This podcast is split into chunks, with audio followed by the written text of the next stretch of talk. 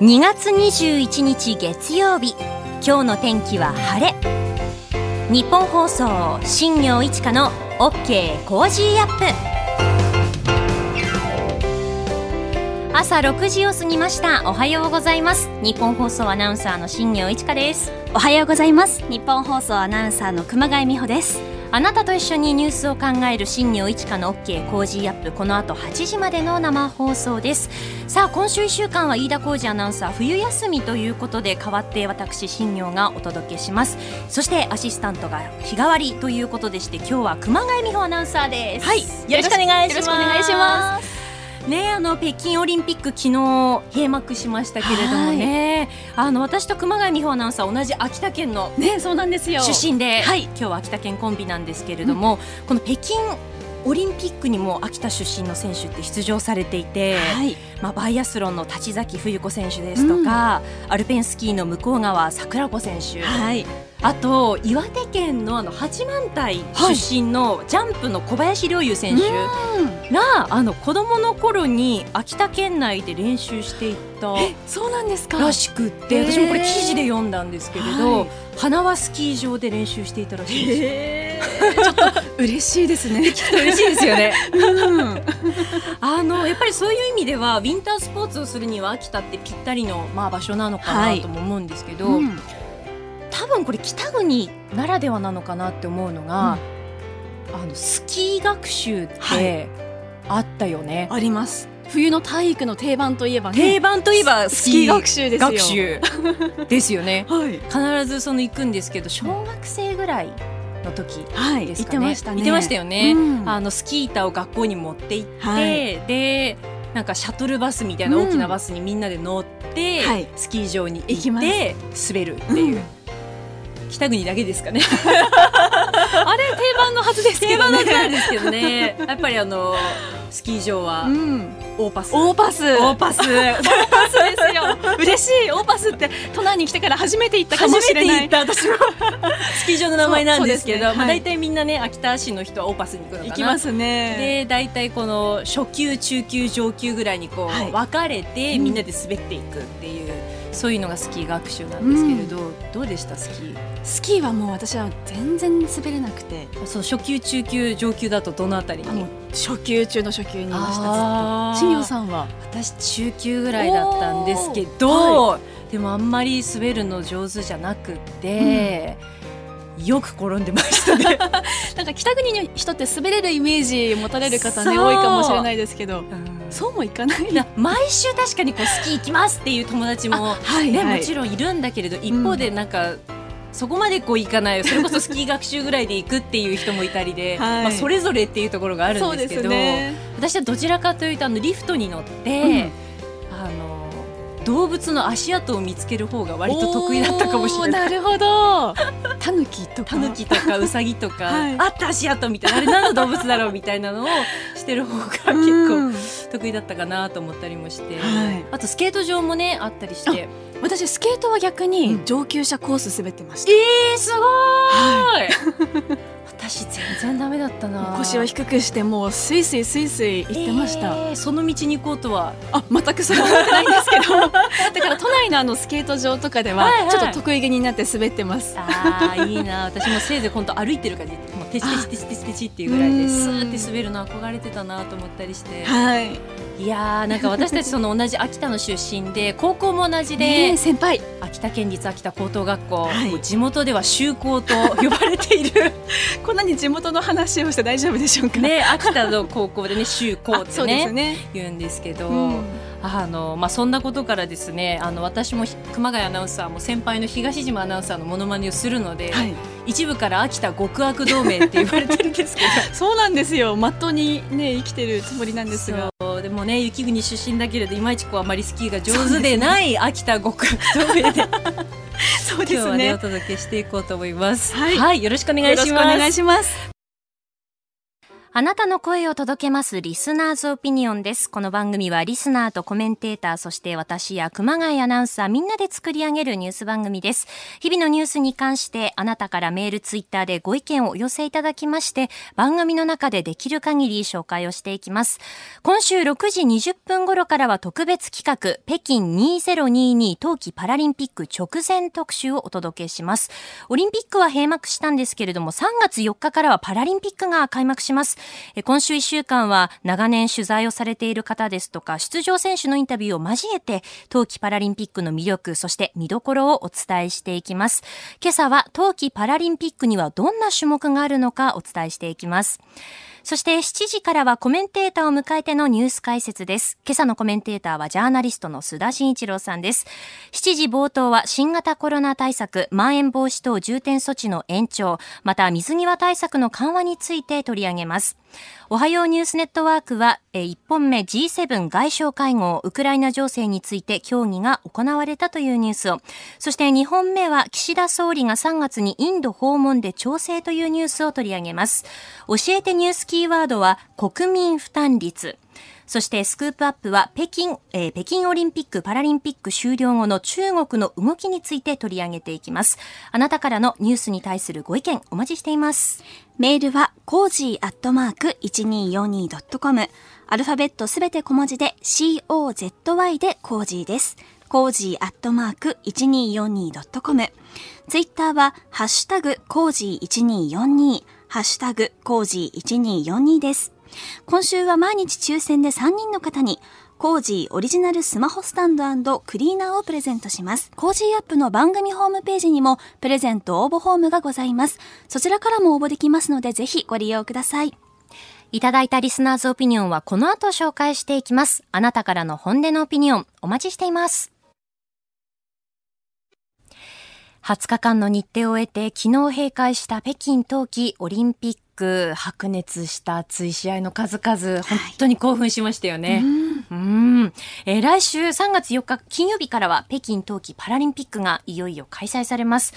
で、そこでですね、今週のこの時間はより一層パラリンピックを楽しむために、えー、現地で長年取材をしている方ですとか、出場選手のインタビューの、えーえー、出場選手のインタビューなどを交えて、北京2022冬季パラリンピックの情報をお伝えしていこうと思います。初日の今日は今回のパラリンピックの基本情報をお伝えしていきます。日程は3月4日から13日までの10日間、出場選手はおよそ600人で、日本選手団は29人の出場が予定されています。6競技78種目の熱戦が繰り広げられるんですけど、どんな競技や種目があるのか気になりますよね。はいうん、簡単に紹介していきたいと思います。えまず、パラアルペンスキーです。パラアルペンスキーは、立位、在視覚障害の3つのカテゴリーに分けられています。立位というのはスタンディング、立って行う競技ですね。で、在、シッティングはチェアスキーなどと呼ばれている補助器具に座って行う競技になってます。で、視覚障害のカテゴリーでは、えー、ガイドの声や音による先導に従って滑走するということで、で、かつですね、障害の種類ですとか程度、あと運動機能などによって細かくさらにクラス分けがあります。種目は高速系種目の滑行とスーパー大回転、そして技術系種目の大回転と回転、さらにスーパー大回転と回転の合計タイムを競う複合の5種目があります。で時にはですね、こう見ていると時速100キロを超えるぐらいの速度でね、滑り降りてくるのですごく迫力があります。はい。え続いてパラクロスカントリーです。パラクロスカントリー、まあ、雪の上のマラソンという言葉がぴったりだと思うんですが、こちらもですね、立位と在と視覚障害の3つのカテゴリーがあります。種目はクラシカルとフリーの2種類。えー、スキーを左右へこう平行に保ちながら、クラシカルの場合はその専用のカッターで作られた2本の溝の中をこう走っていく。で、前進する走法で順位を競っていきます。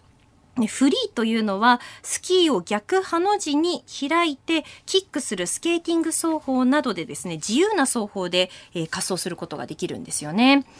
えーパラバイアスロン。パラバイアスロンも立位在視覚障害の3つのカテゴリーがあるんですが、はいレースは種目ごとに決められた距離と射撃回数をこなした後にゴール。で、射撃はすべて輻射、あの、寝転がって撃つっていうことですね。で、えっ、と、立位と在の選手はエアライフル、視覚障害の選手は音で的の位置がわかるビームライフルを使用します。スキーで走った後に呼吸を整えて集中して的を狙うので、持久力、集中力、あと精神力が試される競技になっています。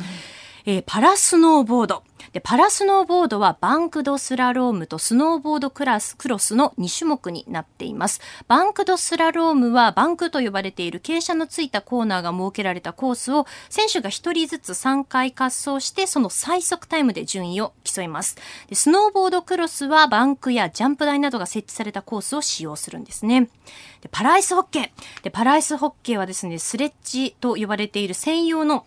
ソリに乗って行う競技なんですけれど、これが選手同士のぶつかり合い、まあ、ボディチェックが認められているので、はいまさにこう表情の格闘技なんですよね。特にその壁際でのぶつかり合いとかもスピードをほとんど減速しないで突っ込んでいくので、本当にかっこいいですよ。はい。そして車椅子カーリング。車椅子カーリングはまさに本当カーリングなんですけれど、棒状の補助具を使ってストーンをリリースする競技になっています。チームは男女混成。えー表情でプレーするのは必ず男女混成の4人となります。え1試合は8エンド。オリンピックのカーリングで見るあのブラシでゴシゴシあの、ね、こする。スイープ。スイはい。ープがないので、うん。より正確な投球が求められるという見どころもあります。えーここまでですね、6競技78種目ご紹介してきたんですけれども、はい。まあ、ざっとね、紹介しましたが、あの、冬のパラリンピックの競技は、オリンピックとまあ同じなんですよね、はい。競技としては。その夏のパラリンピックの時ってボッチャですとあか、あ、そうですね。ポールボールとうか、ん。そのパラリンピックならではのっていうのがあったんですけれども、そういう意味では冬のパラリンピック競技っていうのは、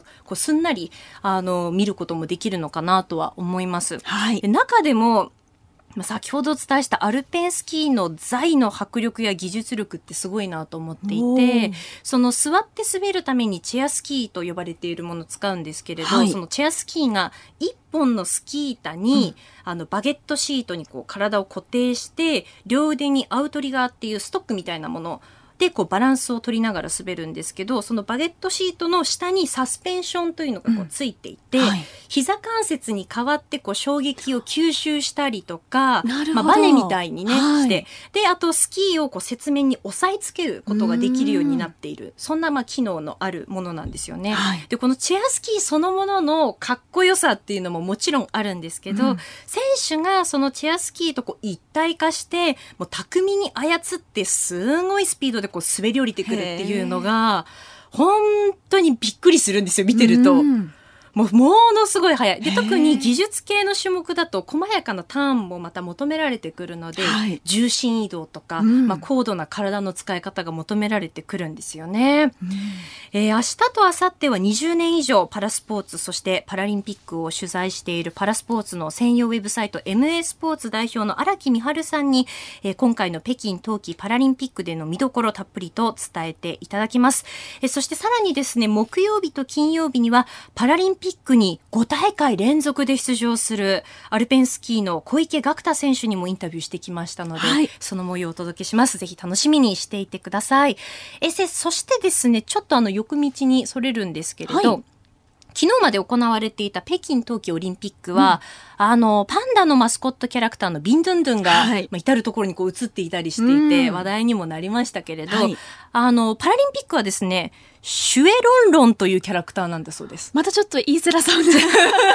シュエ、シュエロンロン。シュエロンロン。シュエロンロン。はい漢字では雪に、あの、うかむりに谷って書くあの、陽気とかの、ねあはい字に、えっと、融合の融の字がなっていて、まあ、シュエロンロンなんですけれど、えっと、障害に関わらず全ての人が互いを受け入れる願いというのが込められているんだそうで、うん中国のこう、ランタンをはい。イメージした、うんキャラクターになっているということで、まあ、パラリンピックが始まるとこちらのこのキャラクターも目にする機会は増えてきそうだなという感じしますね。昨日の閉会式でもランタンがすごくね、ふんだんに使われてましたよね。そうでしたよね。ううんんえー、3月4日からは北京冬季パラリンピックいよいよ開催です。えー、前回のピョンチャン冬季パラリンピックでは日本代表選手が金メダル3個、えー、銀メダル4個、銅メダル3個を獲得しています。えー、工事アップの中でもですね、できる限り、えー、こちらの情報もね、引き続きお届けしていきたいなと思っておりますので、ぜひお聞きください。えー、明日もこの時間は北京2022冬季パラリンピック、長年取材されているライターの荒木美春さんにお話を伺います。以上、ここが気になるでした。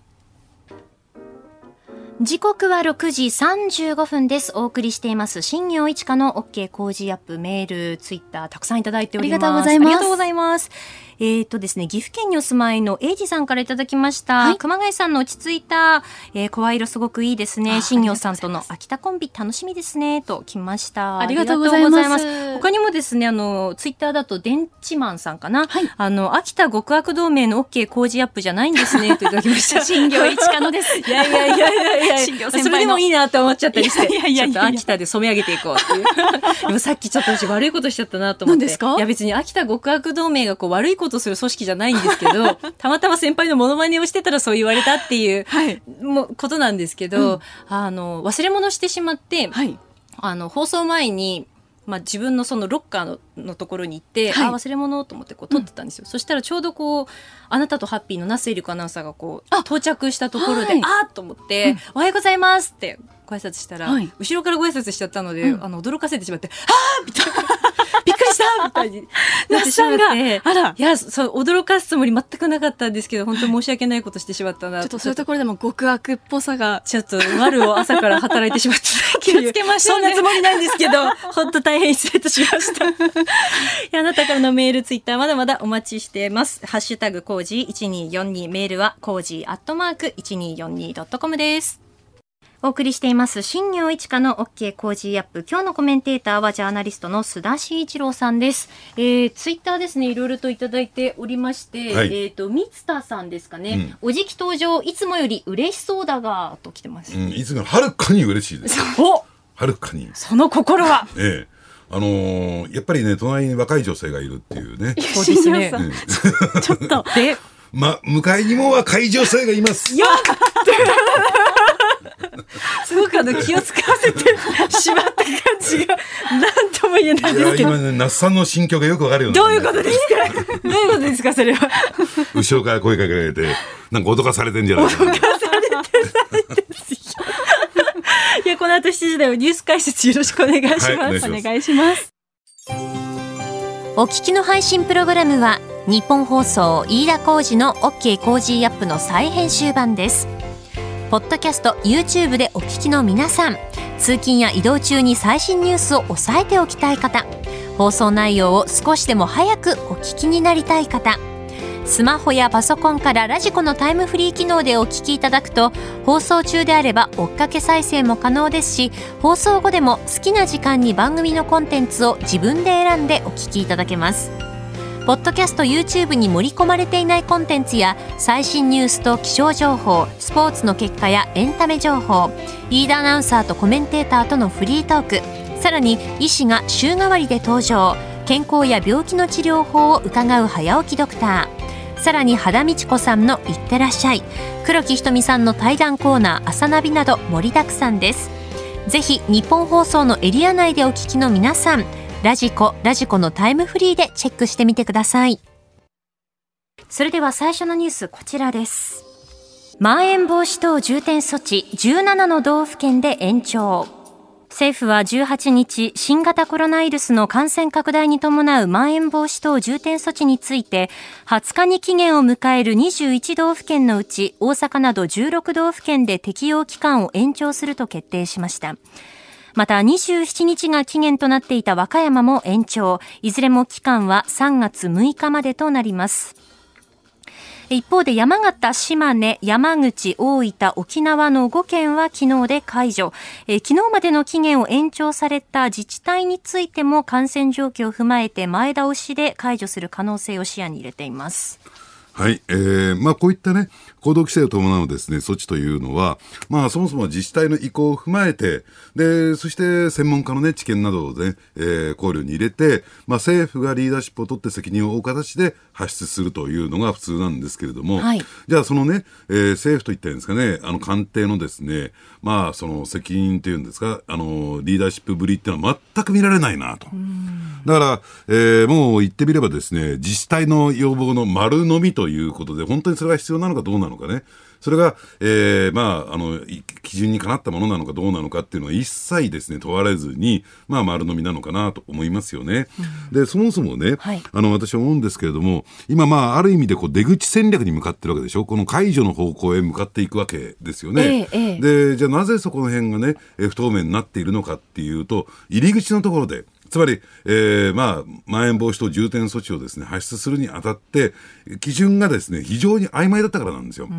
だから、あのー昨年のですね、まあ、あのー段階で、要するにこういった行動規制を伴う措置についてはですね、病床、えー言ってみれば感染者数だけじゃなくてね、主として病床使用率といってるんですか、はい。医療提供体制が今どの程度のレベルにあるのか、ええええ。このあたりをですね、十分に考慮に入れてというな立て付けになっていたはずにもかかわらず、その辺全く無視されて、で、自治体の気持ちわかるんですよ。あの、感染者数が激増してくるとね、このままでいったら今のところはえー余裕があるけれども、ね、医療提供体制余裕あるけれども、このまま持つのかどうなのかっていうのが非常にこう不安になってくるから、はい浮き足立ってくる。ね、やっぱり第一線で行政になってる方はそうだと思いますよ。で、それを受けて、えー政府がですね、それを丸飲みするんではなくて、いや、えー状況的にはこうだから、で、基準はこうなってるからといって、えーまあ、すり合わせをした上で慎重にですね、だってこれ、経済的には大きな影響を伴うわけですからね。ええええーそのあたりを冷静に考えるというのが政府なんだけれども、そのあたり全くやった形跡がないんですよ。そういったたあの手続きといったような作業を全くやった形跡がなくて、自治体の意向を丸飲みする。じゃあなぜそうなっているのかというとね、あのやっぱり7月の参議院選挙。はい。でここを意識して、要するに世論の反発とかね、えー批判とですね、批判をですね、どうやったら回避することができるのか、要するに自分たちが責任を負わないようにするためにどうしたらいいのかって言ったら、自治体が言ったからと。自治体から要求があったから。っていうんだったら、こう政府の責任っていうのは曖昧になりますよね。えだから、そういった点で言うとですね、こう入り口のところで、つまり、えー適用するにあたっての基準が極めて曖昧だったから、出口にあたっても、だって入り口の基準がないんだから、出口に向くやろうとしてもですね、えーなかなかそのあたりが、えー明確な基準があるわけじゃないよね、ということになったんだと思いますけどね。えーそしてそんな中あの3月1日からの水際対策の緩和も発表されまして、えーメールもいただいてますね。林太郎さんからです、えー大部分の地域でまん延防止等重点措置が延長された一方で水際対策は緩和対策がちぐはぐだと感じますというふうにいただいてますね。まあ、ちぐはぐ、まあ、優しい言い方だね、それはね。まあ、言ってみればですね、大迷走、これもやっぱりね、えー批判を避けるために、やっぱりなんか振り返ってみるとどうなんでしょうね、新型コロナウイルスの、えー感染拡大、感染がですね、えー見受けられて、まあ、当時安倍政権でしたけども、はい。その時やっぱりね、水際対策に関して、ちょっと遅いんじゃないのか、えー具体的に言えば中国からの入国をなぜ、えーこんなにね、えーズブズブでやってるのかっていうような批判が出て、やっぱりこれは強い批判になって、えーね、あの内閣支持率が低下するという、そういう局面があったんですよ。ええええまあそれをね、まあトラウマと言ったらいいのかな、その鉄は踏まないということで、とにかく厳しくやってれば、世論は納得するだろうと。ところがあまりにも厳しくやってしまったんで、例えば、あれですよね、えー経済界であるとか学校関係者、はい。これ留学生の、えー問題がありますからね、そのあたりが批判が出てきた。で、加えてですね、やっぱり、えー安倍前元首相からもですね、まあ批判が出てきたっていうこともあって、そして、えーこう緩和するというね、そのきっかけはじゃあ何と、国内、あるいは党内の批判を受けてなのと。要するにそこに対してもさっきの、えー、まん延防止等重点措置じゃないけども、明確な基準があるわけじゃない。はい。で、そもそも考えてみるとね、例えばアメリカに行くのにですね、えーまあアメリカの場合はですね、日本のそのワクチン接種の2回接種したというですね、証明、そして、えー出国にあたっての、えー検査のですね、陰性証明、これがあれば入国当日から自由に出歩けるんですよ。じゃあ日本に戻ってくるとどうなのか。これは再入国じゃなくて、帰国するときに日本人がね、えーまあ言ってみればですね、陰性証明があっても、えー、7日間待機ですよ。これどう考えてもおかしいだろうということになるんだと思いますけどね。はいえー、まず最初はまん延防止等重点措置17の道府県で延長というニュースを取り上げました。おはようニュースネットワーク。今週1週間は飯田浩二アナウンサー冬休みのため代わって私新業がお届けします。今朝のコメンテーターはジャーナリストの須田慎一郎さんです。この時間に取り上げるニュース、まずはこちらです。G7 外相会合、ウクライナ、軍事侵攻なら厳しい制裁と警告。G7 は19日緊急の外相会合を行い、ロシアがウクライナに軍事侵攻すれば、前例のない厳しい経済金融制裁を科すと警告する共同声明を採択しました。ロシアに対して緊張緩和に向けた対応を迫っています。えまた、キエフからの共同通信によりますと、ウクライナのレズニコフ国防相は、えー、20日、今日の段階では国境地帯のロシア側に攻撃部隊がいるという兆候はどこにもないと述べ、ロシア軍のウクライナ侵攻が迫っているとするバイデン政権などの主張に疑問を呈したとタス通信が伝えました。えー、地元テレビに出演したレズニコフ氏は、攻撃部隊の編成と展開には1週間から半月はかかると述べ、明日や明後日に侵攻があるというのは適切ではないと明言しました。同時にリスクが全くなくなったわけではないと思うとも述べ、警戒の必要を指摘したということです。はい。えー、ただね、注目しなければならないのは、ウクライナの国防省はそういう言い方をしてるんですけれども、はい、やっぱりベルラーシベルラベラルーシに、えー、展開する、えー、ロシア軍というんですかね、はい、あるいはベラルーシとの,、えーまあ、あの共同軍事演習やっているということで、まあ、両軍の、ね、動きというのは今後注目していくべきではないのかなと、この辺についてはですね、えー、合同軍事演習をやってるということは、要するにロジスティックといったらいいんですかね、はい、えー、兵員、武器、えー、車両等のですね、まあ、そういったものをですね動員していて、えー、いつでもですね、まあ、あの実際の攻撃に移れるという状況になっているわけですから、はい、でしかもこの軍事演習が、えー、期間を延長すると。いうところを見てみますとね、ええ、やっぱりこのベラルーシとあのウクライナの国境地帯にやっぱり注目すべきじゃないのかなと私は思いますよね。えそしてウクライナ東部の戦闘、まあ、爆発ですとか銃撃など停戦合意違反は1500件余りあるというそういう報道も入ってきていますね。ねうん、あのですからねどちら側が、えー、まあ挑発をしてあるいはどちら側がそのトリガーといったんですか引き金を引いたのかっていうところで、はい、やっぱりロシアとしてはですね、まああ、その実際にですね侵攻を開始した後のですね経済制裁等々と考えていくとね要するに自分たちが引き金を引いたわけじゃないというね立て付けだけは絶対に、えー、守りたいというかですねそれだけは作っておきたいと思ってるはずなんですよ。はい、ですからこういったですねあのまあ言ってみれば散発的な、えーまあ、あるいは偶発的な衝突がですね本格的な戦闘に結びついていく中でね、うん、じゃあどっちが先に手を出したのかっていうのはなかなか分からなくなってきた。まあ、こういう状況があるからこそですね、やっぱりその軍事侵攻のリスクはどんどんどんどん高まっていくということだと思いますけどね。いわゆるその偽情報の応酬というのも指摘されていますよね。ねまあ、ですから今回ですね、アメリカサイドが、そのロシア側のですね、その情報、えー、か乱作業についてはですね、はい、その手の内を全部明かすような、うんうん、形を取っている、ええ、で、それを牽制する、まあ、ロシア側から取ってみると、ね、規制を制制されている状況になると思うんですけれども、ただそれれをやっていくとですね、じゃあ、そのロシア側の、えー、情報源と言ってるんですか、アメリカに情報を流している、あるいは、えー、アメリカのですね、えー、情報把握のシステム、仕組みそのものがですね、ロシア側に漏れてしまう可能性がある。だからそれはあんまりもね、明らかにするというのも得策じゃないんですよ。えー、だからそのあたりでね、えー、まあどこまでこれやっていけるのかなと思いますけどね。うんえー、そしてメールもいただいていますね。えっ、ー、と、重田さんからいただきました、えー。アメリカがロシアのウクライナ侵攻に引っ張られている状況で中国が台湾の侵攻、尖閣諸島侵攻にシフトしたら日本はどうなるんでしょうかといただきましたね。うん。うん、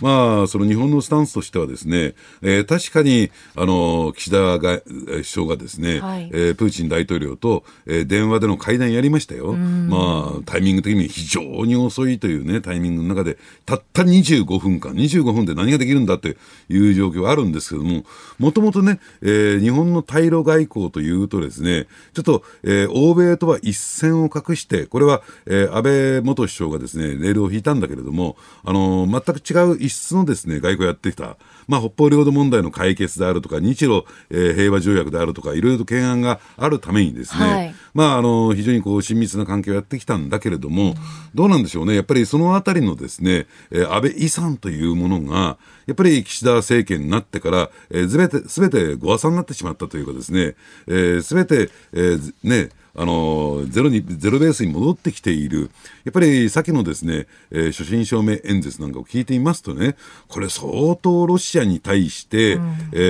ー、まあ、なんていうの、神経逆なでしてるだろうなと。せっかくその、え北方領土に関しては2島返還を前提に、まあ、そこをスタートラインとして交渉を進めていきましょうというね、えええー、まあ、まあ、安倍さんは、えー、プーチン大統領との間で、それが帰ってくるかどうかは別ですよ。ただそこをですね、前提に、えー、日露のですね、えー、交渉を進めていこうっていうところになったんだけれども、はい、これ、外務省の、まあ、ロシアスクールのですね、意向もあって、もう一回4島返還。ロシアが絶対飲めないようなスタート地点に引き戻しちゃったんですよ。それは所信証明に盛り込まれていて、これは私なんかも、えー、ロシアのですね、大使館の連人間とですね、話をしていると、相当、えー、神経下がれというか、怒り浸透に干して、今までの交渉は何何だったのか、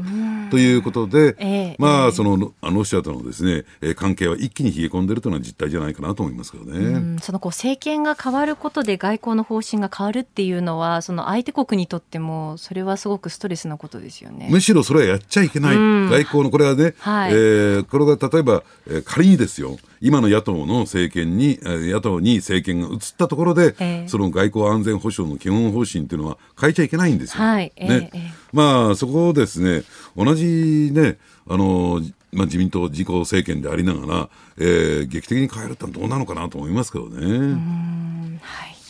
えー、では続いて取り上げるニュースはこちらです。岸田総理大臣が3月にインドへの訪問を調整。岸田総理大臣が3月にインドを訪問し、モディ首相と首脳会談を行う方向で調整に入っていることが分かりました。複数の政府関係者が明らかにしました。日本では今年の春にクワッドの首脳会合が行われる予定で、首脳会談では自由で開かれたインド太平洋に向けた協力を確認する予定です。今年は日本とインドの国交樹立70年の節目ということで実現すれば日本の首相のインド訪問は2017年の安倍元総理以来になります。ええ。あのやっぱり、ね、さっきあの今のですねロシアの話じゃないけれども、はい、どうなんでしょうね、岸田政権との政権発足後、外交上、全くポイントを稼いでないんですよ、うん、外交上、何の成果も出していないどころか、マイナスの成果と言っても過言ではない。で、特に、えー、中国に対する融和策っていうのは、あの、ある意味でこう、アメリカの反感まで買うような、えー、そういう状況になってきている。えー、今、まあ、あの、経済面、安全保障面でですね、えー、米中がね、対立し、デカップリングが進んでいく中で、はい、日本としてそのスタンスをどこに置くのか、うん、どういうスタンスを持つのかっていうところが、非常に曖昧なんですよ。えー、ね、それに対して、えー、同盟諸国もですね、やっぱりこの不信感を持っている。じゃあ逆に、えー、ロシア対中外交が進んでるのかっていうと、えー、まあ、ロシアについてはむしろ後退している。ね、で、そうするとですね、やっぱり、えー、何かここでポイントを稼いでおかないと、特に、えー、日米同盟という枠組みの中で、やっぱり、えー、アメリカに対してですね、何かこう、ポイントを稼いで見せておかないとということで、えー、とりあえずインドへの訪問。ただ、えー、岸田さんとモディ首相の間に人間関係がきちんと構築されているのか。ね、確かにこれ安倍政権、安倍さんっていうのはですね、これたまたま偶然というか運が良かったんだけども、モディ首相とは、モディ首相が野党時代にね、はい、野党時代からの人間関係なんですよ、これ。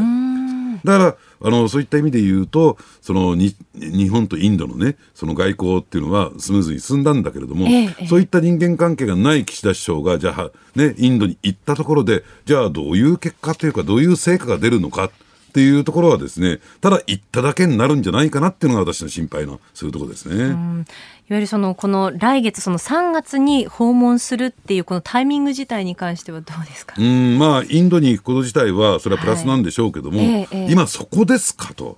今このウクライナ情勢で、えー世界が緊迫していて、ええまあそのエネルギーであるとかね、えーあるいはその、えーエネルギー価格の高騰に端をした物価上昇がなっていく中で、物資が不足している中でね、じゃあそのインドに行ってどういうその中で成果を出すんですか、もっと他にやるべき外交はあるんじゃないですかっていうことが言えるのかなと思いますけどね。うん。そのインドに訪問した際にそのテーマになってくるのはウクライナ情勢になるんですかうね。ん。あのーですから、そういった意味で言うと、インドとロシアのその関係性っていうところを、はいうん。えー考えるのかもしれないんだけれども、ええええ。その今はね、えー、新業さんが言われたように、そのテーマが明確じゃないんですよ。インドに行って何するのえどういう成果を出すのか、ね、えーというところを考えてみると、ただ行っただけ、ただ会っただけ、ただ階段をひね持っただけ、ということにもなりかねないんじゃないかなと。要するにこういう課題とか懸案があって、これを解決するために行きますよと。これを進めるために行きますよということでないですからね。うんはい、えーおはようニュースネットワーク2本目は岸田総理大臣が3月にインドへの訪問を調整というニュースを取り上げました以上おはようニュースネットワークでしたこの時間は教えてニュースキーワードです国民負担率財務省は17日、国民の所得に占める税金や社会保険料などの負担の割合を示す2021年度の国民負担率について48%になるとの見通しを示しました。2020年度の実績より0.1ポイントの増加でこれまでで最大となる見込みです。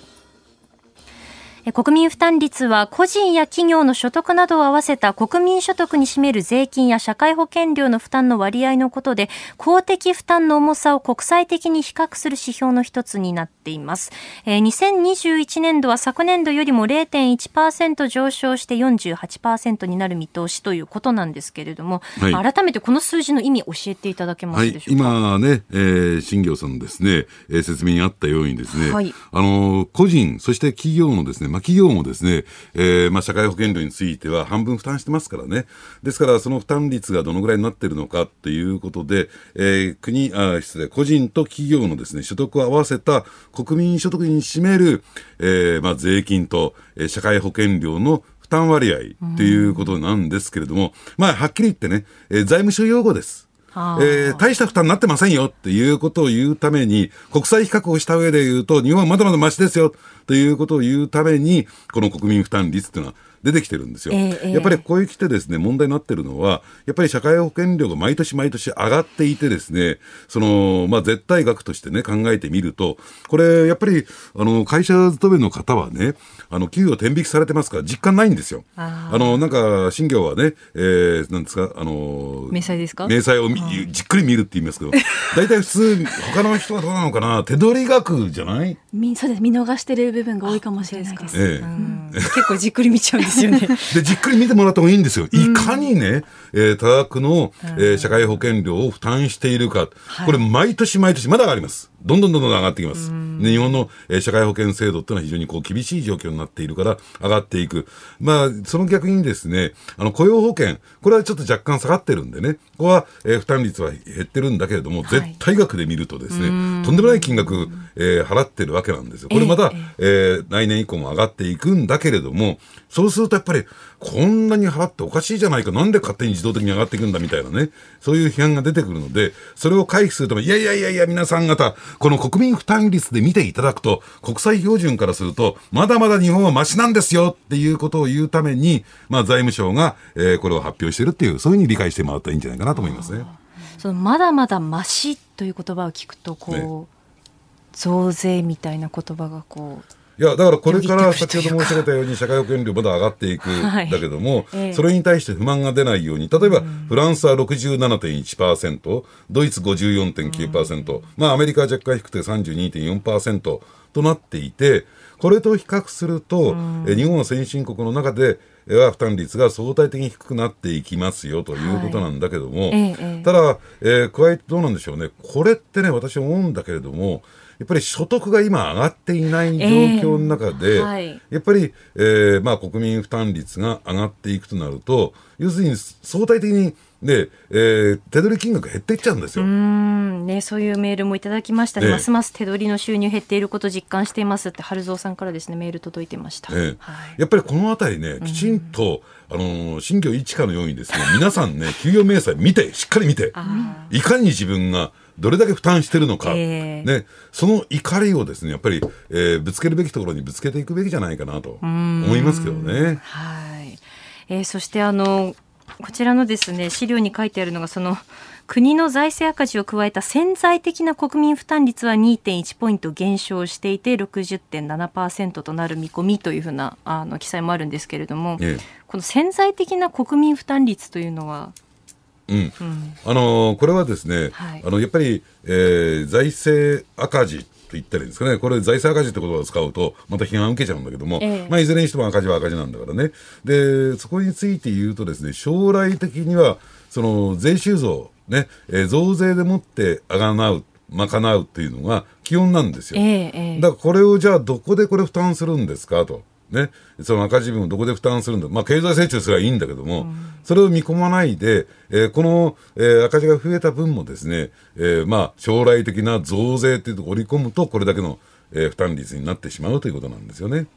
だから、えーこれもですね、はい。財務省的なやり方で、えええーこんなにね、えー、60%もな上がってるんだから、国民負担率は、潜在的な国民負担率は60%も上がってこれ以上借金は無理ですよみたいなね。あっていうツールに使うんですよ。ーうーんじゃあこの国民負担率という言葉を見たときに、まあ、ちょっと冷静にこれは紐解いていく必要性があるっていうことですよね。だからね、あのやっぱりね、この、ゆポンと出てきた数字じゃなくて、その背景にある、その意図するもの、ええええこのあたりをですね、ちょっと見極めてもらいたいなと思いますね。はい。それではここだけニューススクープアップです。この時間、最後のニュースをスクープアップ。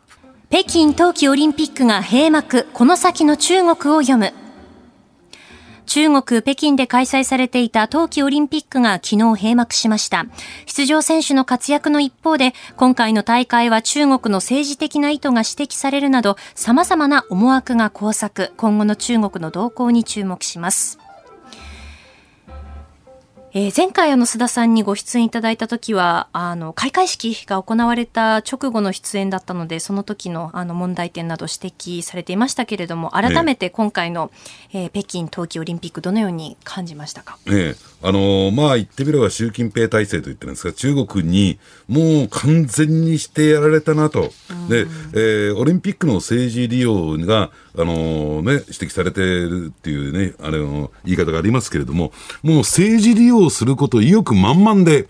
政治利用することが大前提で、えー今回のオリン東京オリンピックが使われてしまったと、えーいうことが言えるんだろうと思いますよね。で、やっぱりね、あのーそういった意味で言うと、今回のオリンピックに関して言うと、習近平体制の3期目、えーここへ向けてのですね、まあ、あの、総仕上げみたいなね、えーところになっていたんではないかなと思いますし、で、なおかつですね、もう一つは、どうなんでしょうね。私、その、開会式の時にも申し上げたかもしれないけれども、やっぱりあの開会式を見てみてね、やはりこの世界の分断っていうのが、もうあらわになってしまったし、要するに、えー、アメリカ、ヨーロッパ、そして日本などの西側諸国と、えー中国やロシア、こういった、えー全体主義国家がですね、うまくやっていこうというつもりなんか毛頭ないんだと。俺たちは俺たちでやっていくというね、えーそういうメッセージを強く出してきたなと。だって、考えてみると開会式っていうのは、外交的ボイコットということで、えー西側の首脳は誰も行かなかった。えーそれに対して集まってきたのは、やっぱり、えー独裁国家であり、全体主義国家であり、で、えーそういった国々であり、で、そしてプーチン、えー習近平のですね、えー差しでの、えー会談が、ね、対面での会談がですね、行われる、このウクライナ情勢がこれだけ状況になっている中で、はい要するになん、えーやっぱり中身は伝わってこないけれども、あのね、習近平とプーチンの間で、このウクライナについて協議が行われたと。で、その中で軍備が増強されているわけですから、やっぱり、えー共同歩調を取っていこう、標則を合わせていこうということは、もう明らかにメッセージとして出したわけですよ。それをオリンピックでやるのかというね。で、じゃあ、その、その辺考えていくと、私驚いたのは、要するに今回の東京東京オリンピックなんですけどね、えー最終候補地で残った国っていうのは2つ。はいね一つが中国、北京でしょ、えでもう一つがカザフスタンのアルマトイ、カザフスタンって93年、1993年から議会がないんですよ。もう一党独裁というかですね、独裁政権がずーっと続いている、まあ、中国以上にですね、えー強烈な国家なんですね。曲がりなりにも中国には全人代がありますからね、まあ機能してませんけどね。だからそういうね、全体主義国家のうちどっち選ぶのってもうね、究極の選択ですよ、これ。ね。ただね、やっぱりこういったビッグイベントっていうのは、どうなんでしょうね。やっぱりそういった国の方がやりやすいんでしょうね、独裁国家の方が。だってこれ、えーどうなんでしょう、日本でね、えー例えば札幌オリンピックを招致しようじゃないかっていう動きが出てきたときに、ええで、その、ね、お金を誰が負担するのか、また国民負担か、みたいなところで、やっぱり今そういった批判が、お金の部分で批判が出てくるじゃないですか、コスト負担負担の部分で。これ別に日本だけに、えー限った話じゃなくて、諸外国、西側の国ではですね、やっぱり国民の間から、要するに、なんていうのかな、えーオリンピックを開催する費用がですね、非常に膨大に膨らんでいくことに対する、その国民負担、市民負担の多く多くからですね、ええまあ批判の対象になってるんですよ。だからやりにくい。まあ次の東京オリンピックはイタリアで行われますけれどね。えーですから、えー今後ですね、このオリンピックの開催っていうのは場合によっては、えー独裁国家、全体主義国家に限定されちゃう可能性あってなきにしもあらず。これを、このことでね、よく考えてみるべきだと思いますけどね。えーえーそして今回のあの北京オリンピックに出場したあの選手の方があの帰国しての発言ですかねあのニュースになっているんですけれどもスピードスケート男子で2冠のニルス、えーファンデファンデルプール選手、スウェーデンの方なんですけど、地元紙に語ったのが帰国後なんですが、えー歴然と人権侵害をしている国にオリンピックの開催権を与えるのは極めて無責任だという発言があったということなんですよね。うんだからそういう批判はやっぱり IOC にも向かっているんだけれども、はいじゃあどこが引き受けてくれるんですか？批判してるあなたの国、あなたのね、が所属しているね、えー国は引き受けないじゃないですか。手を挙げないじゃないですか。という、なんかこう、IOC の開き直りもあってですね。からその辺がやっぱり課題になってくるのかなと思いますけどね、今後のね、オリンピックの。はい、えーそしてこのまあ北京オリンピック・パラリンピックがこの終わった後の中国の動きがどうなってくるのかといったところで、まあ、メールもいただいてるんですが、えー、とラジオネームセブンスターさんからですね中国に50代の日本人男性が拘束された件、えー早期釈放を求めるというレベルでいいのでしょうか？これまでも何度も拘束されるケースがあるようですがこの先もよくわからない理由で拘束されることが続いても同じ対応なんでしょうか？というふうにも来てますね。うん、だからね、そういった意味で言うとね、あのー日本の政府ってね、その国益、領土であるとか、国民の安全とか、そういったことを守ることになんかすごい気迫というかな、そこに対するこだわりというか強い、ね、意志というのが全く見受けられないですよね。国民の生命、財産、安全っていうのを、はい。えーどうやったら守っていったらいいのか、ね。えーそのためには、その外交的な対立も辞さずというね、毅然としたスタンスが全然出てこないですよね。えーえーそしてあの入ってきたニュースですけれどもオーストラリアの哨戒機が中国軍のあの艦艇からレーザー照射を受けたというのもありましたね。だからね、やっぱりそういった、まあ例えばそういう批判を受けると、はい逆上して軍事的挑発に打って出るっていうのが、うんはいまあ、えー中国のですね、やり口、やり方だけれども、ええまあそういった国多いですよ。多いっていうかね、ロシアなんかもそうですしね。だからそういった時にじゃあどうするのか。これでね、まあおそらくオーストラリアの今後の対応を見ていただきたい。ええ日本も同じような、えー対応を取られたときに、えーこれはですね、まあ、韓国等からもやられたわけなんだけれども、はい腰砕けになるじゃないですか、弱腰になるじゃないですか。なんとか事態を穏便に、穏当にお収めようとするわけじゃないですか。えで、それでね、国際社会というのは、じゃあ日本よくやったね、よく我慢したねって評価されるのかどうなのか、というところをよくよく日本もね、考えてみるべきだと思うんです。だから、照射されて、それに対してオーストラリアは、えーどういう今後対応していくのかっていうのをぜひ注目していただきたいなと。おそらく日本のようにですね、えー弱腰の対応は取らないと思いますよ。はい、遺憾では済まさないということですかね。ねええはい。えーここだけニューススクープアップ北京冬季オリンピックが閉幕この先の中国を読むと題してお送りしました。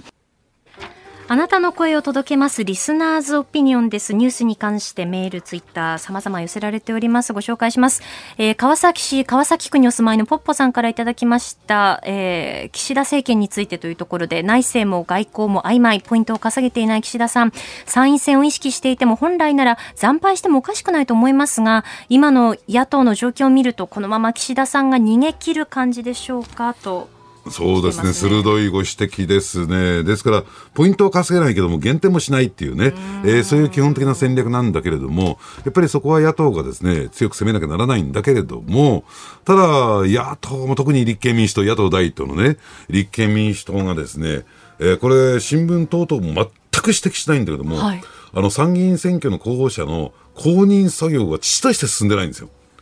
あの、聞かないですよ。なんか辻元清美さんだけね。なんか決まりましたなんて決まったけどまだ婚姻は出てないっていうね。えー、えー、いうところが目立ってて、で、他がですね、で、党内取材してても、いや、進んでないんだよねっていう話しか聞こえてこないんですけど、これで本当に選挙大丈夫？みたいな。ね戦えるの？と。思いますけどね。別に私心配はしてないんだけども、あの、そうそうやっぱり何もやってない岸田さんが、下手したらバカ勝ちしちゃって、ね。えー、で、そうすると向こう3年間、この7月以降向こう3年間国政選挙がないという黄金イヤーを、イヤーズと言ってるのかな、えー、迎えることになるんで、それだけはなんとかやめてほしいなと思いますけどね。はい。えー、ご意見たくさんいただきました。メール、ツイッター、本当にありがとうございました。今朝もポッドキャスト YouTube でご愛聴いただきましてありがとうございました。飯田浩二の OK コージーアップ東京有楽町日本放送で月曜日から金曜日朝6時から8時まで生放送でお送りしています。番組ホームページでは登場いただくコメンテーターのラインナップや放送内容の原稿化された記事など情報盛りだくさんです。また公式ツイッターでも最新情報を配信中。さらにインスタグラムではスタジオで撮影した写真などもアップしています。ぜひチェックしてください。そしてもう一つ飯田浩二アナウンサーの「夕刊富士」で毎週火曜日に連載中の飯田浩二のそこまで言うかこちらもぜひご覧になってみてください。